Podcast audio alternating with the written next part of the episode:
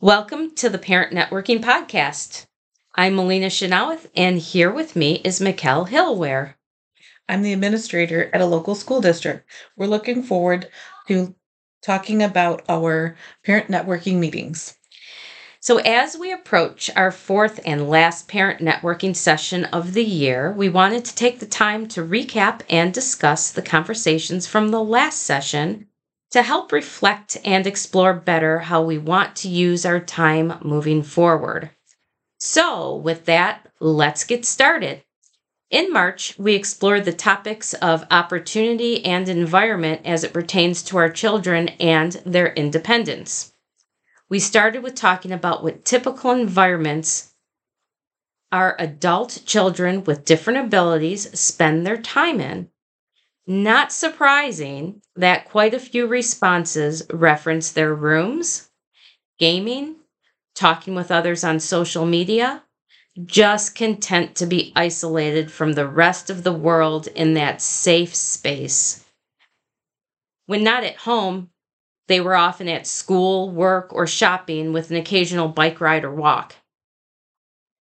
So the question is do you see their future environments looking the same? I would think the answer is no. Mikkel, what do you think? No, we can't do that. We need to challenge them to step outside of their comfort zone because when they stay where they're at, they don't grow. We need to challenge them to reach for their goals and to interact using their time to increase independence, assisting them with being productive at home and in the community. So, if the future environment has to change, then how do we get there? Well, the common theme shared was that people really had no concrete idea on how to get there. Some of the ways that that can happen is changing your routine, setting new goals, making them uncomfortable, providing and accepting new experiences and opportunities. Remember, change is okay, and we have to stop fearing the change in the future. Just because something stops doesn't mean that's it and that's the end. It is an open door for what comes next.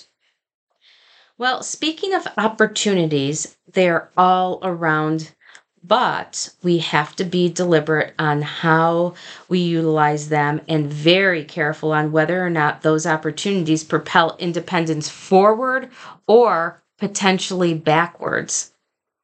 Discussions did revolve around the idea that family and friend support was truly a great opportunity to encourage independence, but we have to be careful. We don't want enablers. We need advocates and cheerleaders. Of course, there will still be plenty of TLC to go around too, so not to worry about that. Again, opportunities need to certainly be deliberate they need to support life and also emotional independence.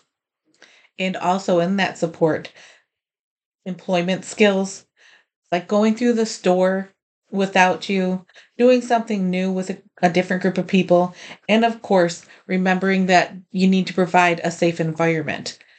One of the things that I notice as an administrator is giving them those opportunities to increase employment skills, they're able to become independent. They know that it is okay to try new things. Giving them the opportunity to have a list and you go find these items and meet me here gives them the confidence that they need to be able to try new things. Something that is really important to me and I think to many families is they might not be able to do something yet, but they can do it in the future. What we need to have is the commitment to follow through on what we said we're going to be able to do. When you when we have that follow through, it builds confidence in what they can do.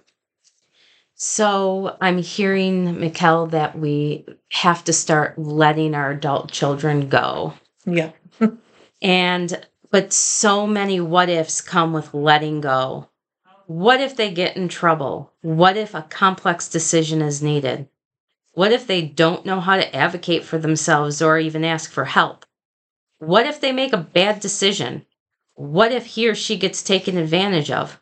What if others don't understand his or her, her needs like the family does? These can go on and on and on, but guess what? The what ifs go on and on with all kids, with all of us, just in a different way. The difference is you eventually let go. Yes, it's time to start letting go, and it doesn't have to be all at once. It can be a little at a time. So, Mikkel, I know you've seen quite a few successes. Can you share some of those regarding the barriers and the what ifs? One of the things that I can see as the biggest success that we have with what we do is allowing our adult children the opportunity to make a mistake, learn from that mistake, and move forward. What that looks like for us is giving them a list at the store and saying, I need you to find these things and I need you to return here. Well, they couldn't find something, so they got something else. But that's not what we needed for the recipe, or that's not what was on the list, prices, whatever. Then we take that opportunity and we go back and we say, all right, let's go look for the right thing and come back and do it. The success in that was they tried. Whether they failed or not doesn't really matter. They tried. That builds confidence, and confidence builds success for the next opportunity that they have. The other thing that I see the greatest increase in is advocacy for themselves. Our adult children are learning to be able to say, but I wanted to because. Giving them the ability to communicate the because gives us an insight into their world as to why they made that decision. And we can help them make those decisions more positive or bigger or even more broad to, to encapsulate all of the future rather than just right now. That's a great point, Mikkel, because I think part of our fear is not knowing what their because is. And so for them to verbalize that as parents would relieve a lot of stress, I think, off of the parents' back. I think it also helps with letting go. Yep. And certainly there's no way to to let them um, get into their independent life without letting go. Now, with letting go, we understand there's barriers. And the last question asked What is the biggest barrier holding your child's independence back? Well, at this point, you may have figured it out. But yes, it's most likely you, the parent or guardian. Of course, you can't claim that all to yourself because there are other barriers. Mikkel, would you like to speak to that? There's actually a lot of other barriers. One of the biggest barriers that I see is that fear. And it's not just fear for the parents and guardians, it's fear that the students themselves have. They don't want to let us down. They want to make the right choices and they want to do a good job.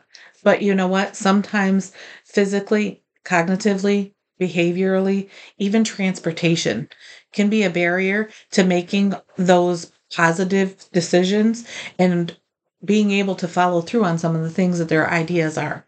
So once we know those because reasons, that opens the door for us to be able to go back and say, all right, let's look at that fear, let's look at that barrier, and how can we fix it? Gosh, so much good information. Well, this concludes our Parent Networking podcast. Again, I'm Melina Chenoweth, co hosting with Mikkel Hillaware, and we hope you tune in next time when we talk about time and interaction. Bye. Bye.